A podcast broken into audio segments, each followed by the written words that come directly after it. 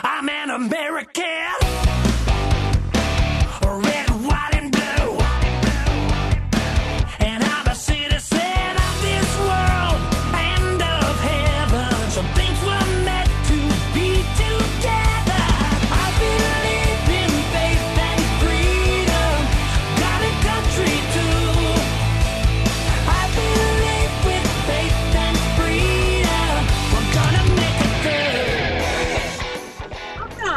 Listening to the Loving Liberty Network. This is the Liberty Mom Show. Liberty Moms are the original secretaries of the defense. We are the defenders of the home front. We are there when it comes to defending our families and our communities. And we are so happy to have you join us today. I am your host, Elaine England, and we have several Liberty Moms with us today. I'm so thrilled. One of them is Tana Hartman, and the other one is Brookel. Is it driven or divin? We thought we did. We decided I'm not sure, Brookel. I'm not sure about your last name. I'm so sorry. I'm sorry. I'm not sure how Oh, you're pronounce good. I'm I'm married now, so it's actually Power. So Brickell Thank Power. Yes. That's okay. So Brookel Powers. And I just barely met Brookel not too long ago, and she is an amazing Liberty woman. I'm so happy to meet her. Before we before we bring Brookel and Tenna on and Gregory Oakes, a Liberty dad, we are going to just talk really briefly about a bill that is really impacts the entire nation and it, I would I would actually say the entire world. And it is a bill we call it HB 11 in Utah Girls Sports Bill a lot of people call it a transgender bill. I would disagree. It is a bill that says biological girls play on girls' sports. It seems pretty simple to me. Only biological girls play on girls' sports. So this bill was to just basically say, in order to compete, you must be a biological girl on girl sports. And we have in Utah, we do have co ed sports and we do have boys' sports. So any biological male who is transitioning or self identifies as a woman can always play on the boys' sports and they can always play in the co ed sports. So there are places for them to play.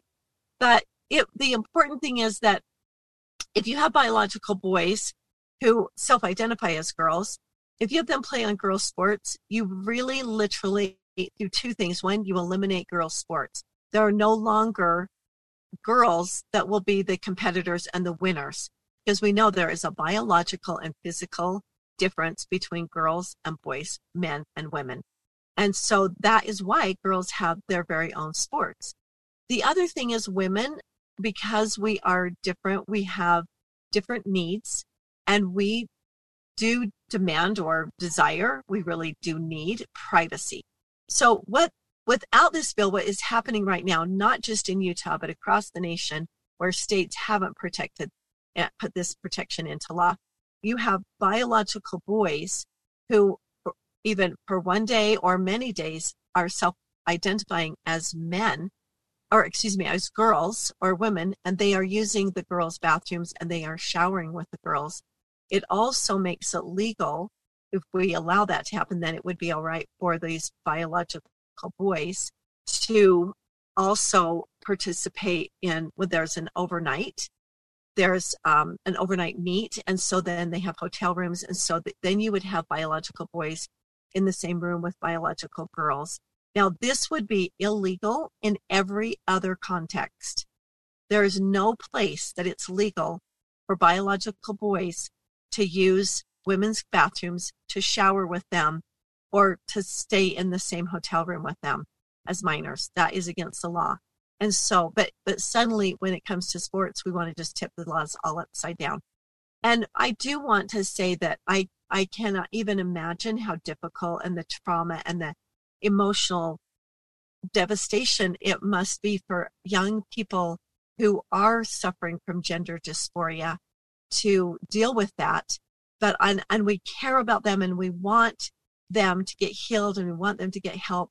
But playing on girls' sports and validating girls will not help biological boys suffering from gender dysphoria. It won't help them to heal. It won't serve them. And so, really, what we're doing is really damaging them further. That is just how we do more damage to them, which I don't think is a good idea. Um, the other thing, I don't know if people saw Lia Thompson when she competed just this week. um, or last week. And so she won first place, or he won first place, I should say. But um, Lia won first place over the biological girls. And it was really eye opening, I think, and very telling when Lia did not receive great applause. She did, he did not receive the kind of applause that first place would receive, hardly anything. But when the biological girl won, who got second place, but really won first place, she got massive amounts of applause as well as the second place and literally the third place girls. And so I think that we can kind of, this is just the beginning, and I can think we can really see how this is going to do, do further damage to someone already suffering. So, what we think we're doing in compassion, we're actually really being brutal. It's actually not a nice thing to do to people who are already in despair and suffering. We need to really help them address the situation, certainly provide other sports opportunities because sports can be very healing and very a very positive outlet for people that are in distress and that are suffering. So I do love the idea that we provide sports for them and, and I do think the co-ed sports is an excellent place for for biological boys that self-identify as girls and also boy sports is a great place as well. So, and I just wanted to let you know, we did have that law that protected biological girls only in biological girls sports. It passed the House on the last night of our session in Utah. Then the, the it's been on the governor's desk the last few days, and he yesterday did veto that bill. And so we just had a House vote, and the House in the the House voted 56 that is veto proof. So they needed 51, but they got 56. So that is veto proof for an override. And the Senate just passed it 18, and we need 15 to pass it in the Senate. So that has been successful. This bill did, we did have an override of the governor's veto. So that bill is now in place in the state of Utah, and women in sports will be protected.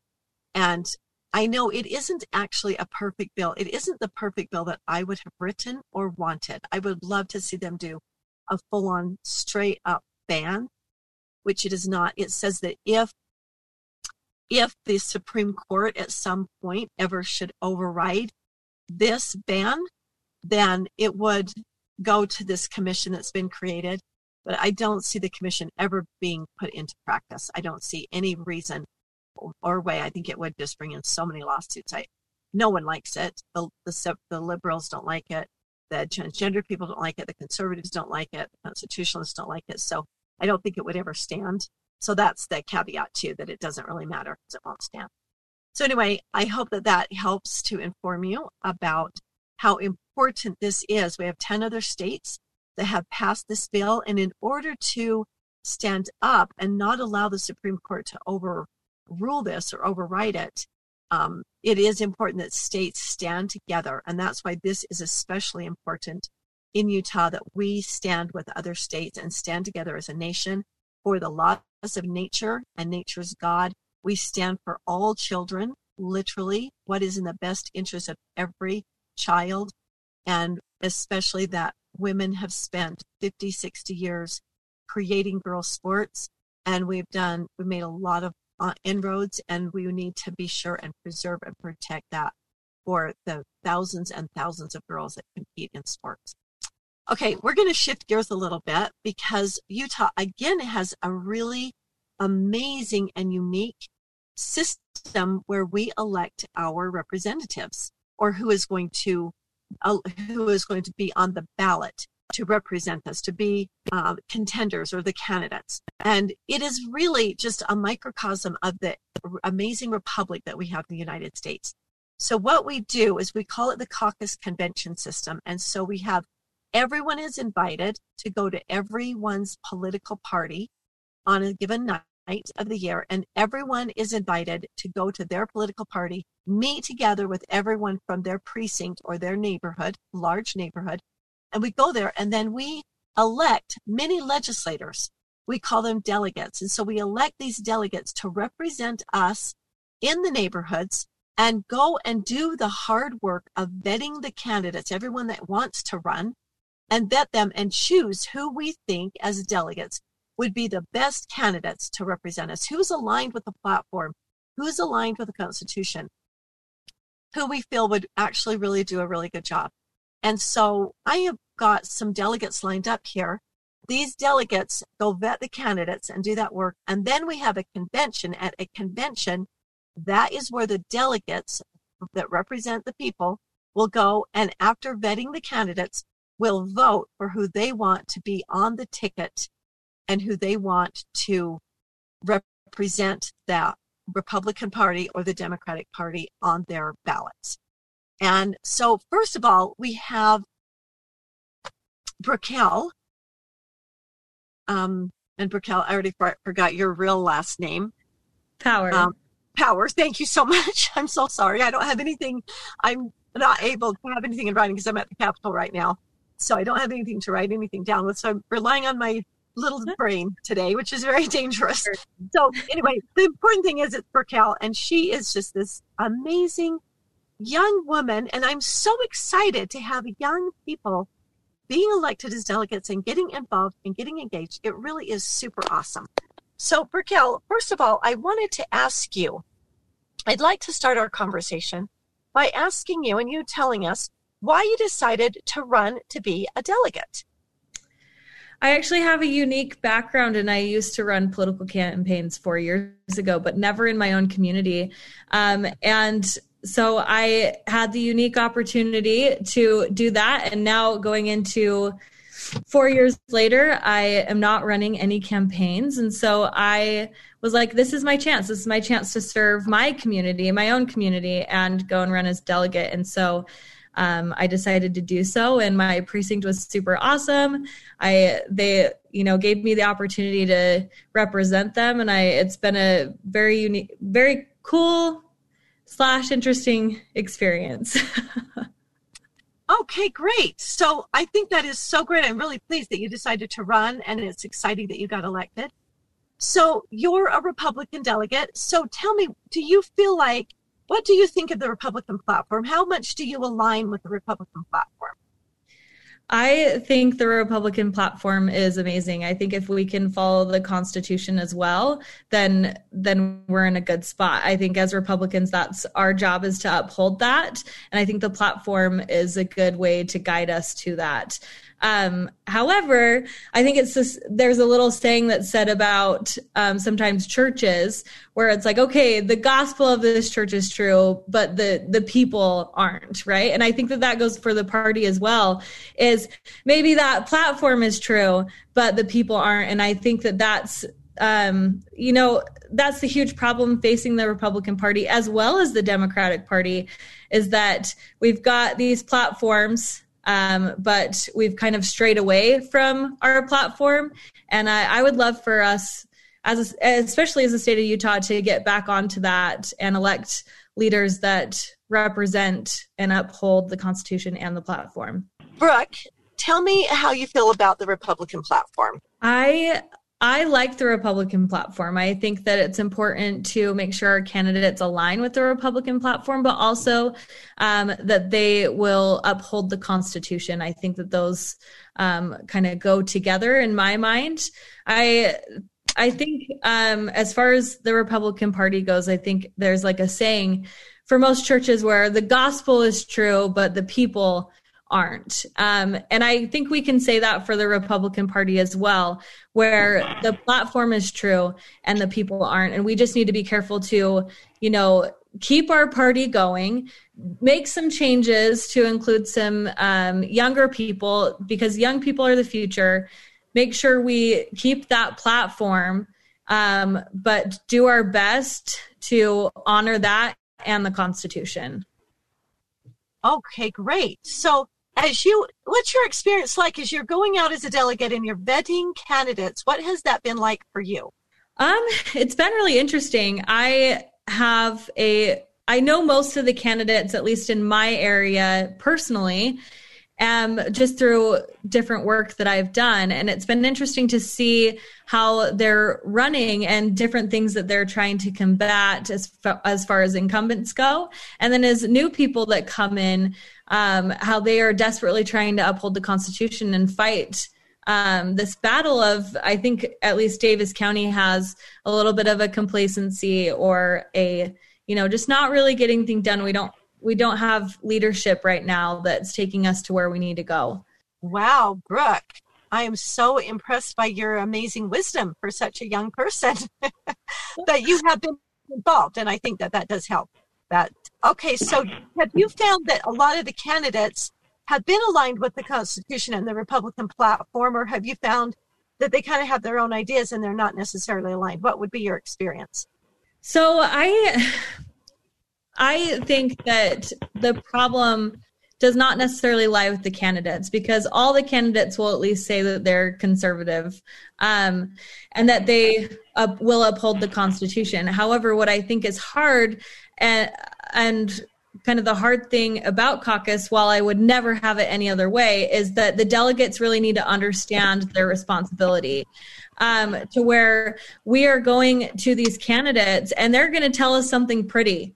They're not going to tell us what we really want to know. We have to do the work and find that out. We have to listen to other delegates. And I think Davis County has been really interesting. I've had a lot of experience in other counties, but as far as the delegates that we have in Davis County, we kind of have three different kinds. We've got people who are like, if you're not conservative, I'm not going to vote for you. And I think that's kind of where I lie. Um, then we have the middle people who are like, you know, I'm kind of going to get swayed either way. I, you know, haven't done all my research and whoever gives a good speech, that's who I'm going to vote for.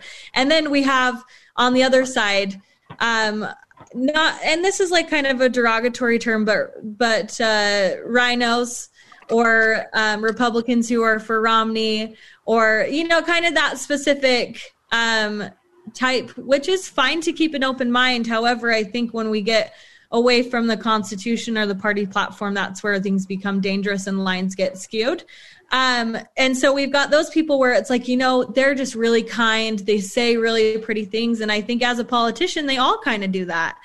So I think it's easy to kind of get wrapped up in what these candidates say. And I think that um, it's our response. It's not the candidate's responsibility necessarily. While they should be doing everything to stay true to themselves, stay true to the Constitution and the party platform, but it's the delegate's responsibility um, ultimately to make sure that we are voting in people who align with our our uh, ideals. Brooke, you have been amazing. I really appreciate it. What an excellent delegate you are. You set a great example for everyone. Thank you so very much for joining us today, and thank you for your work. Thank appreciate you. It. Thanks Thank for you. having me. Thank you. Have a great day.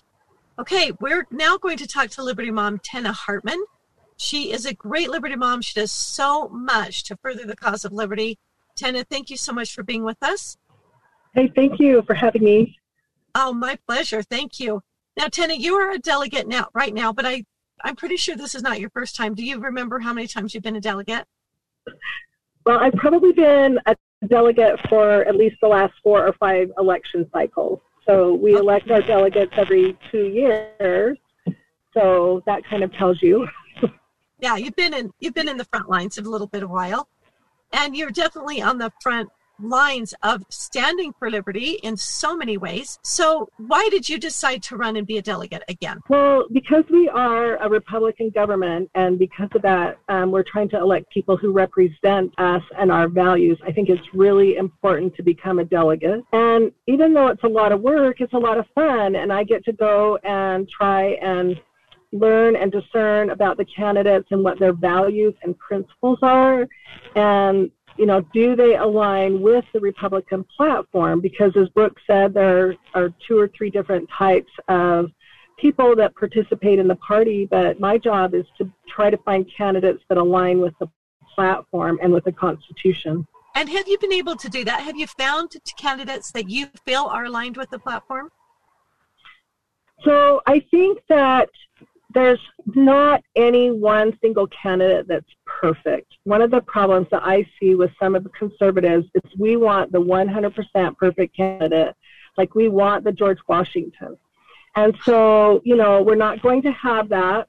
So my job is to find the candidate that most closely aligns with the platform. And yes, I do think that we have this year especially lots and lots of candidates that align closer with the platform. That's the beautiful thing about this process.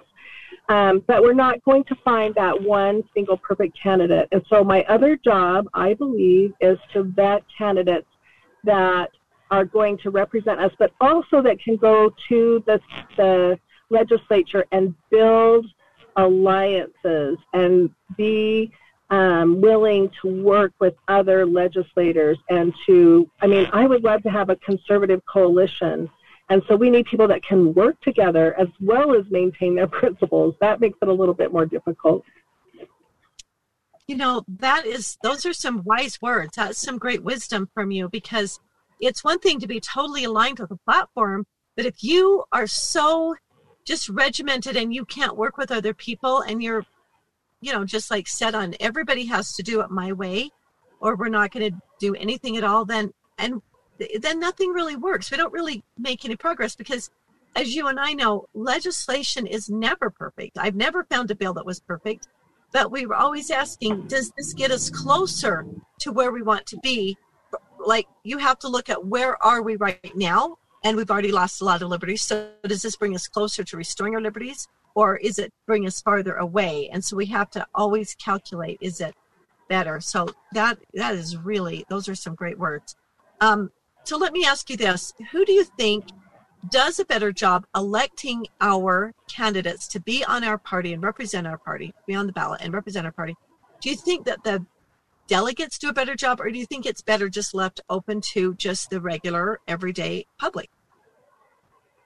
Well, definitely, I think that the delegates do a better job because in the last two weeks, um, you know, I've been to a lot of meetings and asked a lot of questions, and you get to listen and look at that person, and it's not just a soundbite or a piece of paper or a postcard that comes out.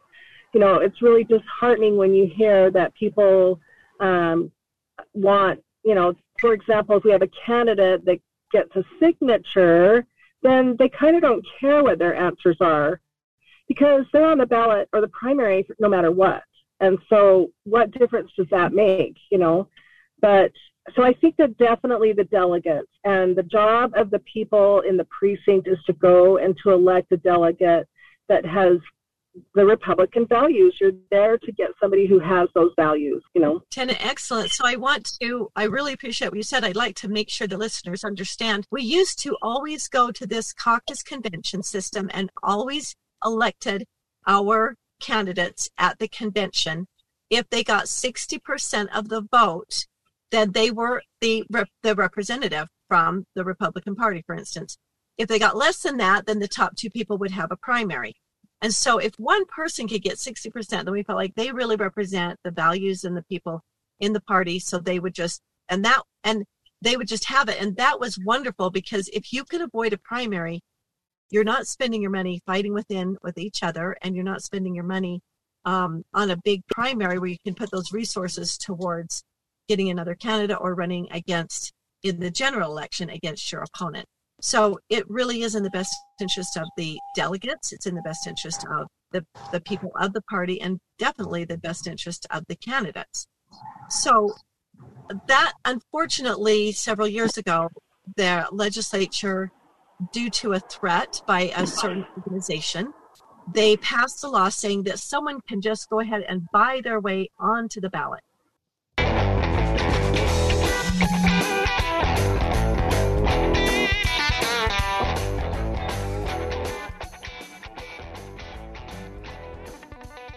Welcome back. You are listening to the Loving Liberty Network. This is the Liberty Moms Show. Liberty Moms are the original secretaries of defense. We are the real defenders of the home front. We are there when it comes to defending our families and our communities. We're so happy to have you join us. And I am your host today, Delane England. And we have a great guest today. His name is Gregory Oakes. And Gregory has been, um, is, and has been a delegate and it is such an amazing process. We're so excited to be able to kind of share with you this great process of the delegate caucus system that Utah has.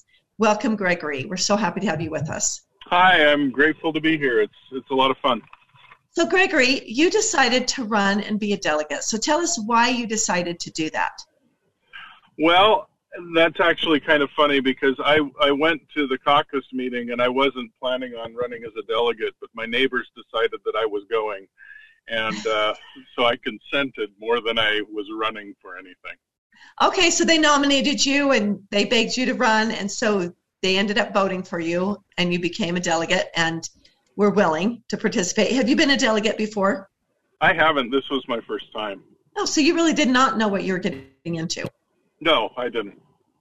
Okay, super. And so, have you, before that time, or I guess at that time, did you read the Republican platform to become familiar with the platform? Oh, I've I've read it before, and it was actually something that was read in the caucus meeting. So yes, I I'm familiar with it. Okay, so how do you feel about the Republican platform? Well, I think I think it's a lot of nice things say, um, a, a lot of a lot of good things. Um, unfortunately, I I wonder how much relevance it has after somebody gets into office. It's uh, you know organizations have a life of their own and they have their own survival instincts, and so it becomes uh, you know a matter of political survival what a candidate often does after they get elected. Uh, you know, rather than really, I think I don't know how much it's on the minds of most people once they're in office. That is such a great point. I don't know if you're aware, and I want our listeners to be aware that when you, once you are elected, you actually, or to even run, you sign a statement that you will align with the platform. And if you have any issues with the platform, you before you can even run, you say this is this is the part of the platform I don't agree with. So that before people elect this person, they have the knowledge that yeah, I'm I'm aligned with the platform in most places, but these are the places where I don't agree with the platform.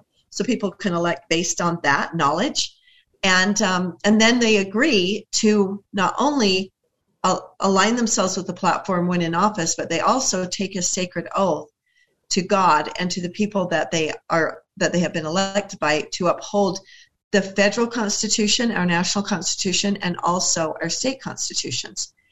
So they they are under oath. They're under commitment to stay with that. And so what you're saying is sometimes they don't align themselves with the platform, but they manage to stay in office or even get reelected, even though they're not aligned with the platform. Is that kind of what you're saying? Well, yeah, it's, it seems to me that especially nowadays, um, people view well, can I legally get away with it? Ethics and that sort of thing are uh, less important to people today. And and I think that we often see candidates, especially here in Utah, uh, that are in office, uh, and they, they don't align with the platform.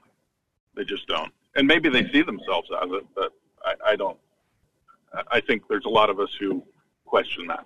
So, You know that I think there are quite a number of candidate of elected officials that run on the Republican ticket that are not aligned with the platform. That is absolutely true, without a question. Because if you look at the platform and look at their voting record, they do not line up. So, as a delegate, did you find that that was relevant? Did you care? Did you ask if they were aligned with the platform when you were vetting the the candidates? yeah, and and of course they um, all are incentivized to be elected, and so they will tell you the parts of the platform that they can align with. Um, and and it really helps with incumbents to have a voting record to see if you agree with their alignment or not. Uh, but I don't know that it always happens. You know.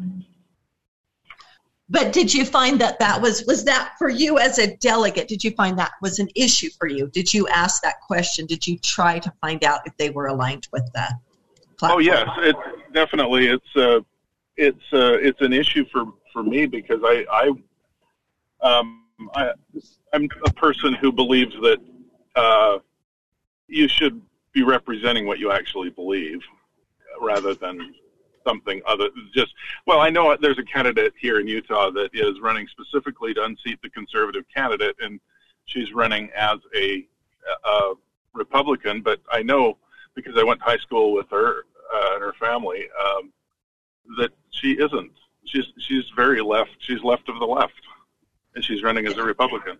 And yeah, she's not aligned with the Republican platform. I can't see anyway because you're talking about someone that has a 10-year voting record in the House.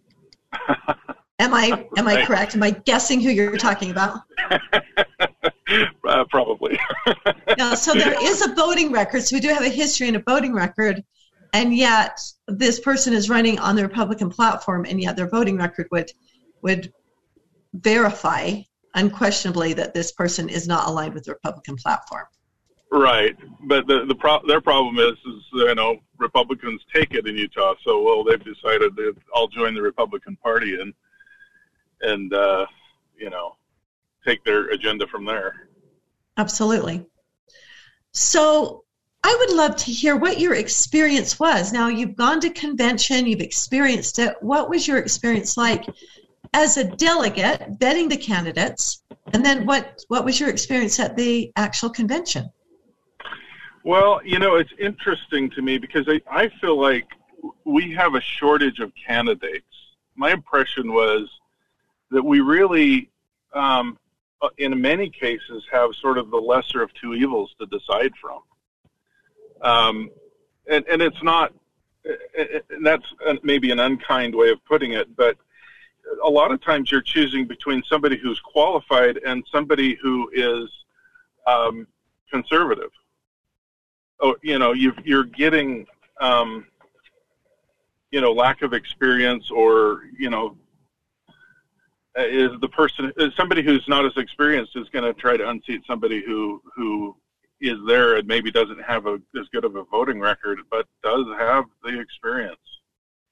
And and that that's problematic. I saw a real need for having more people step up who and and i would be i would be willing to vote for somebody who is highly intelligent and could be able to you know take over certain tasks um, but you know, there's this sort of choice that's like, oh wow, we we really do need more people running. so That's that really interesting. Yeah, that's interesting. So, so you're saying that sometimes we have to choose between someone who's principled and aligned to the platform and someone who has experience or knowledge. yes. Now, are you speaking of in the legislative context as a legislator, or are you speaking more in county offices? I'm talking more about the county offices or the the other local offices, and uh, because I think when people are running for the legislature, a lot of times um, they won't have a shot or a prayer if they don't have you know business experience or so, something that uh, where they're interacting with people or you know could be a legislator. Yeah, I feel like the the beauty of the legislative process in the state of Utah, it's a 45 day session. We do not have full time legislators, and it is not a career. It is more it's more almost voluntary. It is a public service, and the reason that we have regular people with regular jobs that aren't really particularly politicians or experienced is because then they do they do have more in touch capacity with the people because they do either have a business or they work for somebody. They're real regular people that have to live under the consequences of their laws and the rulings that they come down with. And so that part time legislature, in my opinion, is really important. And one of the reasons why Utah is such a fairly quite successful state, fiscally and mostly in freedom, not so much in freedom as it used to be, but um, we do have a pretty successful state. But I think a lot of that is because our legislators are regular people who do have jobs or businesses. A lot of them have businesses. I agree with you. Uh, It's better that way. The, the one thing you have to look at is ide- ideology and why somebody's running. I sometimes in Utah, uh, somebody really benefits from their business benefits from being in the legislature and being able to make laws that will benefit their business. Oh, Um, that's so true, Greg. That is such a good point. They are actually lobbyists. They act like they're business owners or employees, but they're actually lobbyists for their either their own business or the business they work for or for an entity of businesses. Very good Right. point. and so you have to watch out for that. But um, yeah, there are a lot of principled people that you know are running, and and you can kind of tell, you know, how badly do they really want it, and why? Yeah, when they spend $75,000 or a million dollars to win a House seat that doesn't really pay anything. I mean, it, there's $13,000 of compensation. And how would how could you justify spending $75,000 to get that seat if Right. it wasn't power? Yeah, and so it's important to it. I it's really important to vet people because you know we have problems with you know that sort of thing, but uh, it's way better than having full time legislators. I would say. Yes, it still is better because we do get some really great people. But of course, no system keeps out the bad 100%. There just isn't a way. That's freedom allows for those kinds of things to happen. So, so what was your, so how was it for you? Did you go around and meet all of the different candidates running? What was your experience like as a delegate? Well, yeah, I tried. I tried to get out and meet as as many as I could, and um, some of those, uh, like co- what I would call a cottage meeting, you know, or uh, Meet and greets. meet and greets, yeah, whatever, uh, would were good because you could pose questions, and it was also interesting to listen to other delegates because I realized that there were a lot of delegates that did not align with the platform, right? And uh, so, so that's interesting too. From a caucus level, you you really maybe should vet your delegate a little bit better. Um, oh, I know this neighbor. Well, do you know really what your neighbor thinks about mandates? You know. Exactly. This is a really big problem. I find it I find it really is the number one problem. Because it is the grassroots, it's the ground level. Because if you have delegates that are aligned with the platform, they're more inclined to vote for candidates aligned with the platform. And that is the best way to make sure we have real real officials or elected representatives that are aligned with their platform. But that that I found, Greg, I found that exact experience. So many, far too many of the delegates, they're either new or they ran because they are not conservative or they're not aligned with the platform. And they ran for that reason because they want to change the party from within. Yes, and in fact, the the Democratic Party in Utah has been trying to get people to switch parties to change the Republican Party from within. It's been a strategy. It is a strategy, and the candidate that you talked about before openly, very openly, went to Democrats and asked them to go and file as a Republican, to register as a Republican, and go run to be delegates so that they could vote for her in the state. Yeah, So I think that that is a really, really big problem that we have in our state is people don't understand the caucus system. They don't understand the power of it and really what, what it's designed to do. And they don't, they don't even understand. But of course, if you have a lot of Democrats running on the Republican ticket and you have them running to be delegates, that is going to be a, a takeover from within. That is going to damage our party. yeah, absolutely. And the other thing I noticed was that even there, you know, there is within any again any organization is trying to survive, and and the people who are incumbents are trying to survive. As and and so even within the party, there's some things maneuverings that can be made to try to keep even liberal candidates within the party if they are on house seats or whatever. So if if you're a citizen and you would like to maintain and retain your freedom, um, it's a good idea to get involved. That's such good advice. Yes, it's a good idea to get involved. And you don't even have to do a lot, just get involved. At Yeah. least show up to your caucus meeting, make sure that the people running, make sure that you do elect people that are aligned with freedom, aligned with the platform, because the platform is about freedom and self governance. So, yeah, that's really good advice. Okay, so what was your experience at the convention? You went to the convention, and how did you feel about the how the convention itself went? Well, I, I felt like the convention was good in a lot of ways, um, although I um, I thought some of the wranglings that I'm just talking about were going on. Um, but uh, and and it was really important because uh, one person was able to stand up and keep the um, person running the meeting uh, keep her on task and uh, focused on the right things in some ways, um, because they were. Uh, well, and, and the, the other thing is, is that they were not um, a bunch of the, well, the liberal candidates that uh, were uh, basically they circumvented the uh, caucus system by gathering signatures, and um, the Madam Chairman was trying to hide who it was had gathered signatures, and uh, It, under the guise of being unbiased. Yes, and uh, it, it was great that one of one of the ladies stood up and said, you know, presenting the facts as they exist is is not a matter of being biased; it's the facts.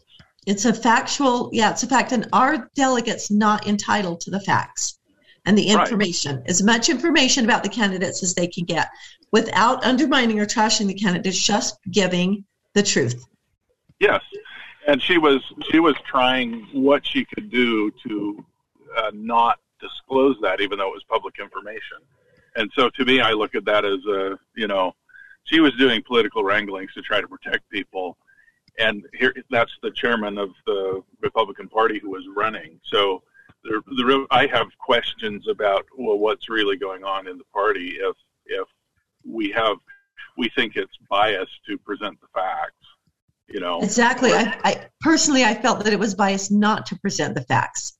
Absolutely. to not to not state who gathered signatures and who wanted to circumvent our convention that they, they were there to do that they were there at that time and not honor the delegates and and literally circumvent that. To not disclose that in my opinion is very biased. So i felt that that was essential to let the delegates know.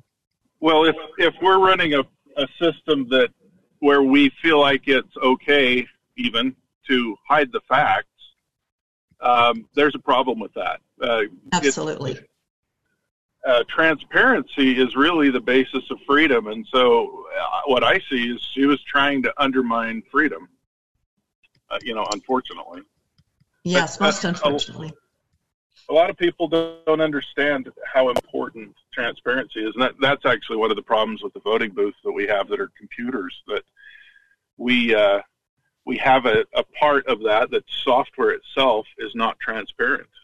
Nobody knows; it's a trade secret, and so how do we expect to maintain freedom if we have a trade secret counting the votes? and that's not in convention but yes that is a big problem with our our primary and general elections is you've got a third party counting the votes you have a third party with machines that are in charge of them and voting and so that really doesn't even put the elections in the hands of our election clerks or even in our counties or states so that we've Right. we've third partied that out which is very problematic i Yeah. so agree with you very very much a problem okay so um, did, how did you feel about the outcomes at the county convention? This is the Davis County Convention. Well, um, I I actually um, I had to go. I had driven with somebody else, and so I'm not certain what the outcome actually ultimately Okay. ended up being. Okay, yeah, of course. So it was very interesting to me. I overall, I'm fairly pleased. I'm very pleased on numerous races. I thought it was really interesting that we had really we had more candidates and more people contesting incumbents than we have in years. Four years ago, we didn't have hardly anyone running against incumbents. Almost every incumbent, by far, most of the incumbents ran unopposed. And this time, there were only two incumbents that did not have anybody opposing them, which is very sad that they didn't, because even if you are absolutely love that incumbent and you know that they're wonderful and they're fantastic, I will tell you every incumbent is better when they have some opposition. Every incumbent does better, performs better, and answers to, the, to their people and their constituents and honors the Constitution better if they're held to it and if they're if they have some kind of opposition. It makes them more true to who they are. It makes them think more clearly about the issues and the positions. It makes them have to defend them. And so it serves everyone because everyone gets a better education. All of the delegates and all the other people that the delegates represent have a chance to really understand the issues better and get educated on them when there's some opposition. When we just get rubber stamped in, we don't have to talk about anything, we don't have to think. Nothing good happens. It is very important for everyone and- to have some opposition. I agree with you so much on that, and that's actually one of the interesting things to me about when I was talking about the, particularly the county delegation. They had been in there for a long time unopposed, and they were in the mode of protecting people, and they were in the mode of, you you know, they had done some political wranglings to split a particular office to protect somebody because somebody was running against. Uh, you know, one of their buddies that they didn't want out and that sort of thing. And um, if nobody runs against them, they don't they don't have any dogs nipping at their heels. They can do whatever they want to, and they do. That's that's just if you think about it, what you would do unopposed. Uh, ultimately, if you're honest with yourself, you might do the same thing. So, Well, it's human nature. right, That's there must needs be be opposition in all things because it does make everyone better when there's some pushback and some opposition. yeah. So it absolutely is better for everyone. Okay, so yeah, it was interesting to me, speaking of the convention, that most of the people who were what I would call patriots or more more conservative that ran against the more less conservative or the more liberal legislators and I use that blanketly, so I'm not targeting any specific person, but most of the incumbents are not particularly aligned with freedom or aligned with the platform. And what I saw, which was very interesting, is those who ran against them did very well. They not only in the cheering and the claps and the the just the way the feedback that the audience gave to those who were running, also in the number of ballots, in the number of votes with only two exceptions, those who were more aligned with liberty and aligned with the platform, they did much better. That those aligned with liberty did much better, and this is a really exciting and really amazing thing. And the only reason, in almost every case, the only reason there are primaries is because the incumbents got signatures. It was interesting. None of the uh, in the House races, none of the people opposing the incumbents, none of them got signatures. The only reason there are there are primaries in most cases is because the incumbents got signatures, and so it doesn't even matter how few votes they got from the delegates. No matter how much they met with and faced people, and that they didn't get, if they would have got zero votes, they would not have done well. So, Gregory, thank you so much for being with us. Unfortunately, your time is up. And remember, you are the guardian of our liberty. Thank you so much.